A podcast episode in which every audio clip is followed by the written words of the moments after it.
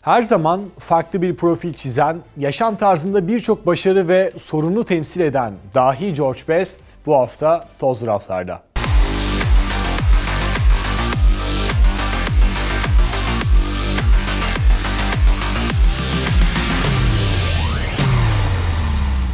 Manchester United'ın yetenek avcısı Bob Bishop onu Belfast'teki mahalle maçında izleyerek keşfetti. United'ın radarına takılan 15 yaşındaki Best, Kırmızı Şeytanların İskoç menajeri Matt Busby tarafından gelen davet sonrasında bir arkadaşıyla beraber ailesine haber vermeden United için İngiltere'ye gitti. Sadece iki gün sonra burası çok disiplinli ve aşırı sıkıcı, dönelim diyen George Best, Belfast'in yolunu tuttu. Her şeye rağmen Basbay ısrar ederek Best'i ve transferden habersiz olan aileyi haberdar ederek ikna etti. 466 defa Kırmızı Şeytanlar için oynayan dahi sihirli yeteneğiyle 178 gol atmayı başarmıştı. Hatta öyle ki Pele onun için benden bile daha iyi futbolcu sözlerini sarf edecekti. Manchester United taraftarını keyiften çılgına çeviren Tanrı Kuzey İrlandalı şeklinde bestelere konu olan George Best, 1966 yılında Benfica ile oynadıkları Şampiyon Kulüpler Kupası çeyrek final maçında artık tüm Avrupa'ya kendisini göstermişti. Çok iyiydi. O karşılaşmada attığı iki golün ardından Portekiz medyası tarihe düşülen not niteliğindeki o tanımlamayı yapacaktı. Ukinto Biddle yani 5. Biddle. George Best dahiden sonra bir ünvan daha kazanmıştı. 1965 ve 1967 lig şampiyonlukları ile 1968 Şampiyonlar Ligi şampiyonluklarını kazanılmasında Manchester United'ın esas olanı George Best'ti. Nitekim Avrupa'nın en büyük kupaları onu 1968 yılında en iyi oyuncu ödülünün de sahibi yaptı. Yetenek olarak Pele ve Diego Maradona ile karşılaştırılan Kuzey İrlandalı Best için milli takım pasaportunun yetersiz kaldığı onu savunanlar için her zaman bir argüman oldu. George Best, Kırmızı Şeytanlar için forma giyerken ezeli rakip Manchester City'de teknik direktör John Mercer onu incitmek imkansız gibi. Karşısındakilerin tavrı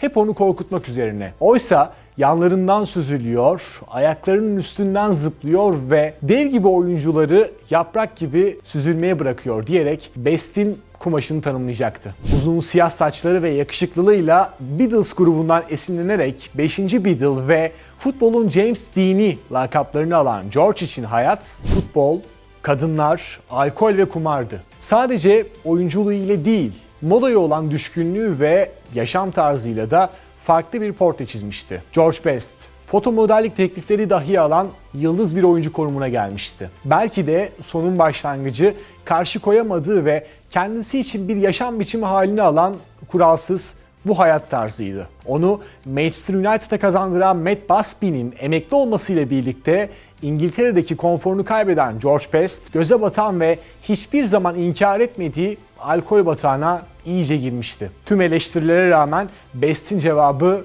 çok netti. Alkolü bıraktığım doğru ancak sadece uyurken. Alkol ve gece hayatı ile tanışan ve bağımlılık derecesine gelen yıldız isim antrenmanlara dahi içkili gelmeye başlamıştı. 1972-1973 sezonunda 22 takımlı ligde Manchester United 18. olunca Best'in vurdum duymaz ve disiplinsiz hareketleri artık tölere edilemez duruma geldi. Manchester United ona çok şans verdi ve sabrın sonu geldiğinde kulübün yönelttiği tek bir soru vardı. Ya United ya da alkol. Best buna Manchester demeyi çok isterdim cevabıyla yanıt verecekti. Bu cevap ve tavır inanılmazdı.